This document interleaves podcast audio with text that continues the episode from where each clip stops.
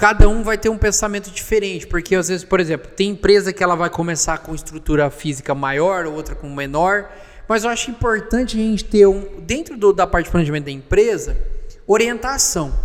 Orientação assim, ó, do que, que é importante eles se preocupar na estruturação da empresa ali, nessa história, na construção da história. Por exemplo, olha, é importante eles se preocupar com a vitrine, é importante se preocupar com a fachada, é importante se preocupar é, com o equipamento, a internet que trava. É, dá algumas dicas do que a gente já sentiu de dificuldade de cliente que chegou a perder venda né? Vitrine que não é trocada, mal feita, porque um manequim é quebrado, ou um manequim é, é velho, uma fachada sem pintura. Eu acho que é essa estrutura física.